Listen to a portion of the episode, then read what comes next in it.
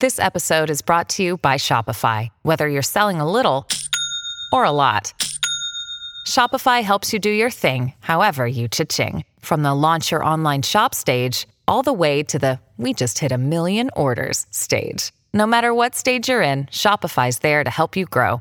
Sign up for a $1 per month trial period at shopify.com slash special offer, all lowercase. That's shopify.com slash special offer. Are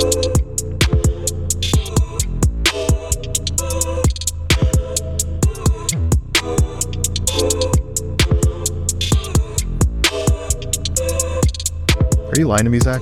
I'm not. I'm not.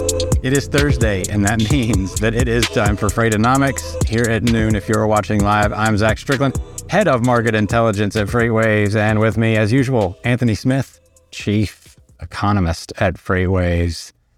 Anthony, Zach, I mean, we were talking about this before the show. It's been uh interesting time in the macroeconomy and interesting. we we kind of went through some of this earlier on of the art of storytelling, Yeah. but it there a line in the sand has to be drawn at some point in time. Also, I should mention I'm going to be looking down from time to time.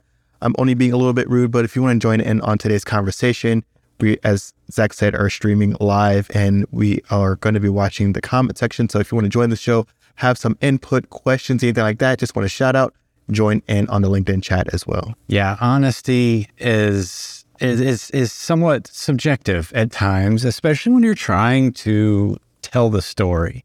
And you know, it's earnings season once again, and we always sit here and we listen to them pontificate about their, you know, what they view as as, as happening. We talked about it earlier on FreightWaves Now with Bill uh, about what to make of some of these seemingly optimistic outlooks. And they're always they always skew towards optimism and that's not the worst thing.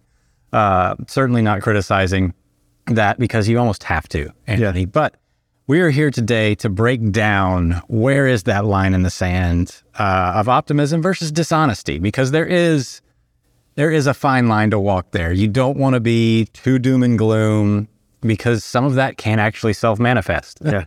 you know so you don't want to like inspire fear especially when it comes to things like banking Exactly. exactly. And I mean, uh, the other big thing is, is like, we've, I, I think it's almost a, a mix of an unhealthy mix of reporting the facts and PR at the same time. And we talk about all the time with companies, and much of the same is almost the same with the Fed. And and we got to jump into all this, but of course, Zach, you, I, for, I for almost forgot. You got to break down the markets. yeah and this is straight fact. Straight. there is no No feeling. there's no intellectual dishonesty here uh, if you want to count me in we'll get everybody set up with the market in two go ahead Three, two, one, go.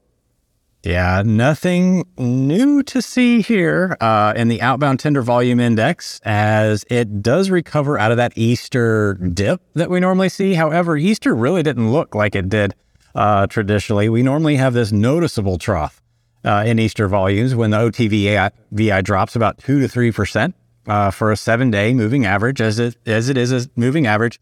And it, it, it kind of bounced around a little bit, didn't really drop that strong. People just kept operating really as as usual, uh, business as usual in the OTVI. But this little uptick here at the end does appear to be a little bit stronger, but it's about the same as it was in March. So demand really staying flat. Now let's look to see week over week where some of this demand movement occurred.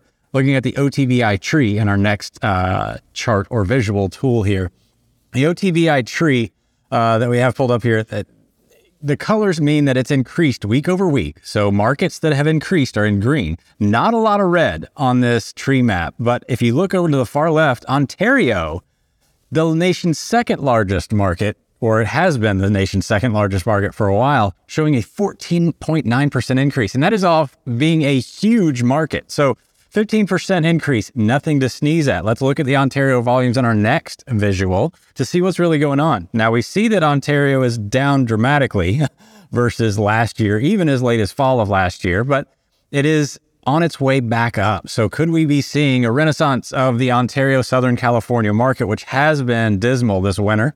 Uh, tender rejection rates, however, are not really that eventful, uh, still kind of bouncing off the floor. Uh, let's look at the next chart here. see the outlook. So, with Ontario coming back online, could this support this forecast? If you look at the spot rate forecast coming from the National Truckload Index here, it's showing that there's going to be an increase coming in the next couple of weeks as we enter May after being very, very down. Amazing. Yeah. Again. So, Zach, let's talk about that aspect around California. Yeah. What's going on there? Yeah. California is a pivotal uh, freight market, and we're going to hear about it. We've heard about it through the earnings season, the early part of earnings season. JB Hunt, of course, blamed California volumes for their intermodal uh, situation. Um, and this loss of import volume over the last 12 months, you know, really it started in May, I guess, May to June. We started to see some erosion coming from the bookings and into it, then, you know, flushed itself out and through uh, the rest of the, the year. But the Ontario market, of course, and the Los Angeles, Southern California markets are the biggest gateway for volumes. And you can see there in the outbound tender volume index for Ontario, it took a minute for that demand to erode out of Southern California. You know, the rest of the market kind of fell off earlier in the year, but Ontario volumes just stayed relatively high for a period of time. And then once that import volume dried up, so did the volumes. Yeah.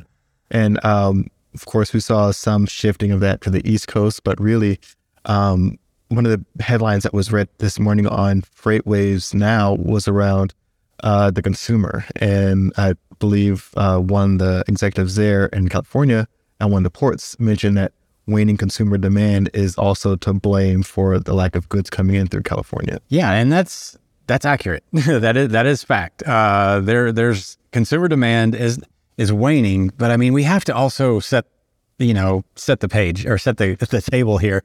The context is consumer demand is falling from all time highs. Mm-hmm. Like during the pandemic, the consumer was overcharged. Yeah. You know, I talk about this all the time. I mean, you you know this. we, we we see it in the data. The macroeconomic data does a good job of painting this picture uh, relatively when you're not looking at do- dollar values, I should say. But uh, consumers were incentivized to they had a they had a bunch of money.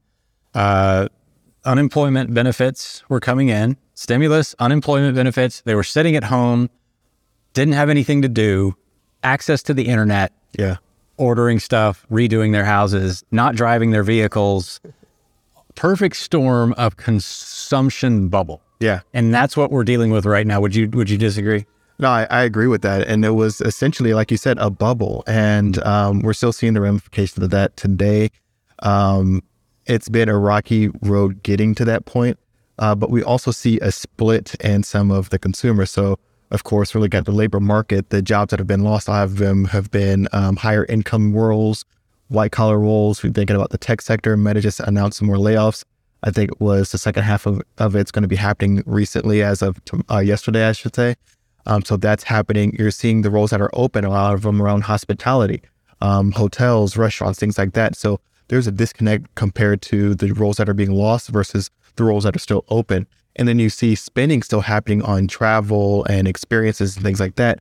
That's a different type of, I would say, you know, income earner, household income, yeah. compared to, of course, when we see, um, you know, savings rate still at lows that we haven't seen in well over a decade. So the consumer, like the, the strength of them is definitely going to be sitting on those that, of course, have a job, but the job market is definitely showing some cracks. when We look at initial jobs claims, and that's not to be looked at as a leading indicator at all because sentiment has shifted, and it's also going to be something that's going to spike suddenly after I think more people kind of get caught up to what some of the macroeconomic environments are showing. But we're seeing that the latest uh, initial jobs claim number popped up well over 240 claims, which is significant. Four week moving average also increasing, but the overall continuing claims trend is moving upward as well. So showing that a lot of the folks that have filed for unemployment are staying on unemployment despite what we're seeing in the overall unemployment rate. Yeah, you, you talk about the employment sector as being a pretty noisy thing to monitor macroeconomically, right? And one of those reasons is that it's very lagged.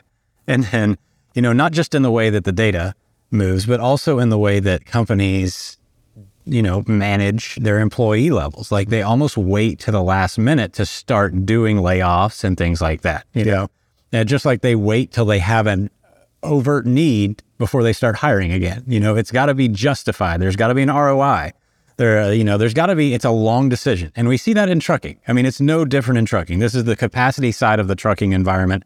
Um, And, and before we get into the first earnings report of the season uh, in JB Hunt, I wanted to give a quick produce season check. I wrote an article about this uh, in uh, you know the chart of the week on freightwaves.com because produce season, for those of you that don't know, uh, and there's the chart right there, uh, that is where really we call produce season. It's California's produce season. Yeah. yeah. A bunch of most of our cash crops, you know, that aren't grain come out of California. You've got tomatoes, strawberries, lettuce, lettuce being a huge one, uh, broccoli, name it, cruciferous vegetables uh, come out of California. And the harvest season is very tight. Uh, you've got to go out there, get all this, you know, get all this freight, and it's got to hit store shelves. You got to have it fresh, and it spoils really fast. So it causes huge disruptions to capacity. Now, this is a chart, it's a spaghetti chart of uh, the rate. It's a mix of rates, uh, produce rates furnished by the USDA, and t- reefer tender rejection rates, refrigerated capacity rejection rates, uh, as uh, you know, we monitor here for California markets. And you can see before I wrote my article, there was nothing. there was nothing going on. But if you look really closely towards the end, you've got a purple line and an orange line spike. The purple line is refrigerated rejection rates for the Los Angeles market. So tender rejection rates for contract freight uh, coming out of Los Angeles, Southern California, uh, spiking here, 3.1%. Uh, not unusual uh, by any means, but it's certainly worth noting that at the same time, Los Angeles to Dallas produce rates are also showing an upturn in, in overall price. Not hitting all time highs or anything like that. They were actually higher uh, earlier in the year, but it is something to monitor because Southern California does have the Imperial Valley down there in the Salton Sea. It's a big farming agricultural space that has been relatively active. So maybe we are seeing the early signs of produce season. Yeah, and, and fact, we're looking at produce season. What are going to be some of the headwinds? Of course, we saw some of the weather in California over the last few months with flooding. I mean, are you anticipating that to definitely kind of hamper some of the overall produce output? Yeah, and it's hard to tell what it's going to do Yeah. because the rains delay the harvest or delay the planting, which delays the harvests, and then it impacts the yield of the harvest. So it does two things. there may not be as much lettuce. Yeah. It's also going to come on very inconsistently, which means that these truckers are going to have to go out there on a moment's notice. It's going to be very uneven in demand. So they could show up, there'd be nothing there. They could show up, there'd be too much there. right. So a lot of volatility potential there, but also could be a lot of nothing. Yeah. Could be a lot of nothing. Also, uh, we mentioned it earlier on in the show. I'm going to jump, of course, into the newsonomics segment. JB Hunt mentioned it. Yeah. He said it. They said the recession word, freight recession. Freight recession.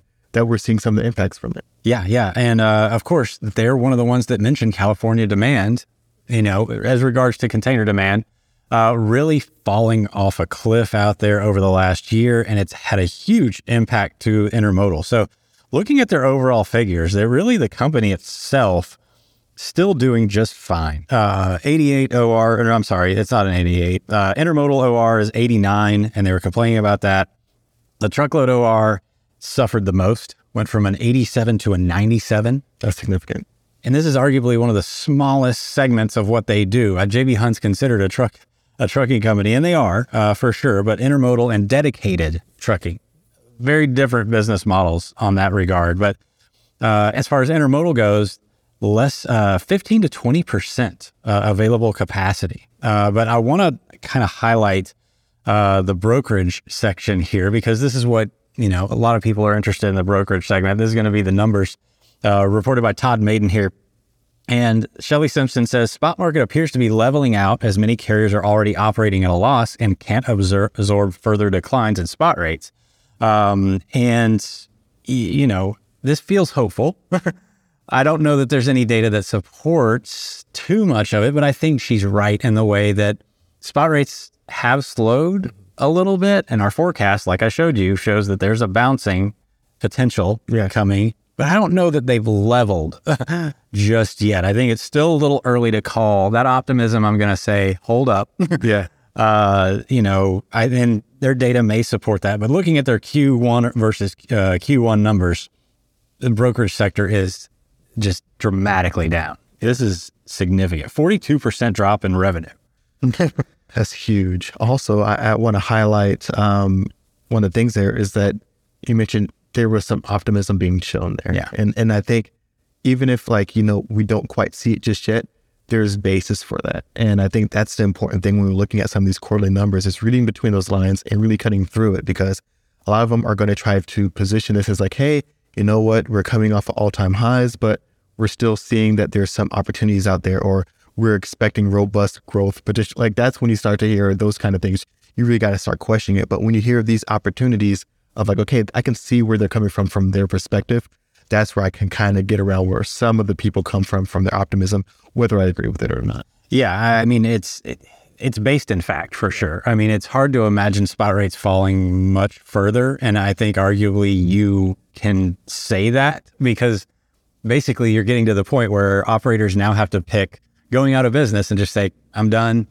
this this outlook does not look. I cannot sustain through the rest of the year. Uh, and just barely making it by at a loss Yeah. for a period of time and that's that's where we're at so yes i think i think it's warranted optimism if you can call it optimism uh, but overall brokerage is suffering across the country this is not a this is not a good business model for this environment right now however there is a little bit of positivity in this in the way that their margins did expand Yeah. and this makes sense because carriers are going to bid their rates lower. And if you can maintain, uh, you know, some of that stability in the rate, you can get that down. However, that is just not going to be a sustainable model moving forward. Not at all. And speaking of uh, sustainable, moving into the next story, Marten, um, that drove more in the first quarter, but they ended up making less money on that. Yeah, and there's some there's a lot of congruency here between Marten and JB Hunt, especially on the intermodal side. Uh, intermodal OR jumped 84 to 90 percent. Um, their overall OR went from an 83 to a 90. Uh, mileage up eight percent, but that's on a tractor count being up at nine percent. so they grew their fleet size nine percent, and they drove eight percent more. Yeah. Um, so the mileage can be a little deceiving. Also, their empty revenue miles, their non-revenue miles were up about two percentage points or 200 basis points uh, over the course of the uh, the quarter or the year here. Um, so, you know, the, I think that another big takeaway here because JB Hunt also increased their fleet, uh, their tractors, 33% increase in tractors uh, could be leased on, and I think this is a trend to watch for these larger carriers Yeah. they grow their fleets, but they're not necessarily growing them with absolute like purchases. You get these leased on operators now, these owner ops that are like, I can't sustain my business. They move in. This consolidation is really what we're talking about when we're saying capacity reduction at this point, um, because a lot of these these trucks get gobbled up. Yeah. These drivers don't just like go off into the sunset. you know, they need to work. The economy's not doing great, and it's hard to transition into other jobs. And one of our next uh, earnings, we're going to talk about construction with Prologis, but they can't just jump into you know construction out of nowhere. Yeah. It- it's a long process, and right now we're seeing some consolidation. Yeah, and, and speaking on the Prologis side, I mean, it seems like they have some optimism with the tightness in the warehousing space, even though um, what we're seeing in the macroeconomy, they're seeing some opportunity looking forward. Yeah, and I think this optimism is warranted. Um, I don't. I don't think it's great news for the long, long term. Uh, but they cite Prologis, of course, showing a pretty strong Q1 or 23 over 22 uh, improvement here. Uh, they actually improved their occupancy rate uh, by about 60 basis points. Um, their rent, uh, basically, they're able to get a lot more money Yeah. uh, for the same space over the period of rent. So their rent increased significantly. We talked about this with Dr. Zach Rogers in the past, how pricing for warehousing has not deflated at all. It's still inflationary.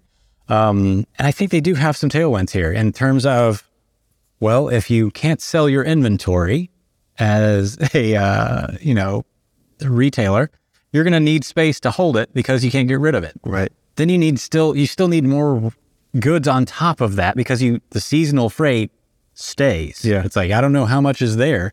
And JB Hunt, a little connection between these two. JB Hunt did mention that they they have never seen uh, a more at this point our customers have been less accurate than ever before uh, regarding their forecasted demand in terms of how much they were going to need transportation uh, darren field president of intermodal said that so this is a tailwind for warehousing because they can't move the goods and it sits there you know if you're not going to liquidate it uh, then it's going to be there and then the second part of this equation which is more in your uh, department here uh, they said that the construction sector fallen off a cliff because the banking environment and investment environment has just tanked. Yeah.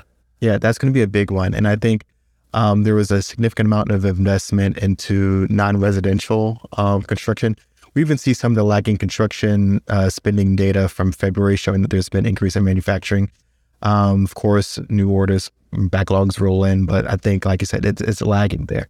Um, and the other big thing we're thinking about warehousing space and warehousing prices, um, prices specifically, again, quoting um, somewhat from Zach Rogers, Dr. Zach Rogers, uh, it was one of the points he made is like it's a very sticky thing. So, like, you have to see a substantial drop and a sustained drop in order for that pricing to make its way into some of those other components. And so, um, it's not enough to just see, okay, we have one quarter, two quarters down.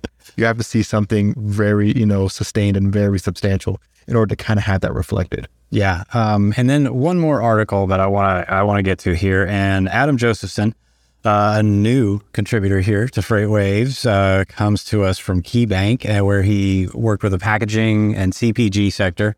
Um, really good articles. Uh, just check them out on freightwaves.com. But one of the articles about Costco's March sales highlight consumer shift to essentials. And this Costco chart that he has in there really paints a pretty decent picture.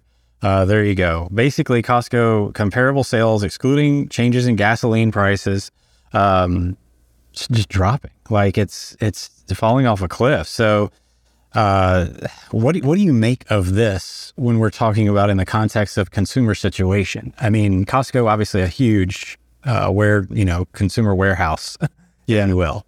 I think um, it definitely makes sense when you're looking at even um, higher income earners starting to I wouldn't say trade down, but shopping more so for that value mm-hmm. as opposed to hey, I'm just going to go stop at whether it be a Whole Foods or something like that, maybe they're going to buy in bulk and they're making those uh, kinds of decisions. So we're still seeing that um, even though the CPI came down, those core components were still very much elevated at, the same time. And so we're looking at some of the costs around food and apparel and stuff like that. Those are still very much present. And so consumers that aren't, say, in the upper middle class range or uh, or above, aren't going to be able to, uh, I don't think, you know, sustain of course, activity that they had throughout uh, 2021, 22, and going into 23 here. Yeah, I mean, so I mean, to me, this is kind of like, I mean, you, you made a good point. We've got the higher income earners and the lower income earners, and this is, of course, it's it's speaking on that lower end, yeah, uh, to a little uh, bit, but that represents the majority, right? Not right. I mean, this is where goods demand comes from. Exactly, and I think it kind of comes down to as well as uh, not just consumer conditions, but with the the the, the storyline being kind of put for those consumers because of course um, when we think about uh, you know a lot of industry outlooks for in 2022 people have been talking about recession for quite some time. And like you said earlier on the show it can be almost a self-fulfilling prophecy. Mm-hmm. but um, we're looking at what you know the storyline that's kind of being told we're looking at so for example um, the the, the storyline kind of goes hey there's not going to be an inflation. Now there's inflation hey, don't. You're talking about the Fed, the right? Fed. Yeah, yeah. Don't worry, it's going to be transitory. Then it wasn't transitory.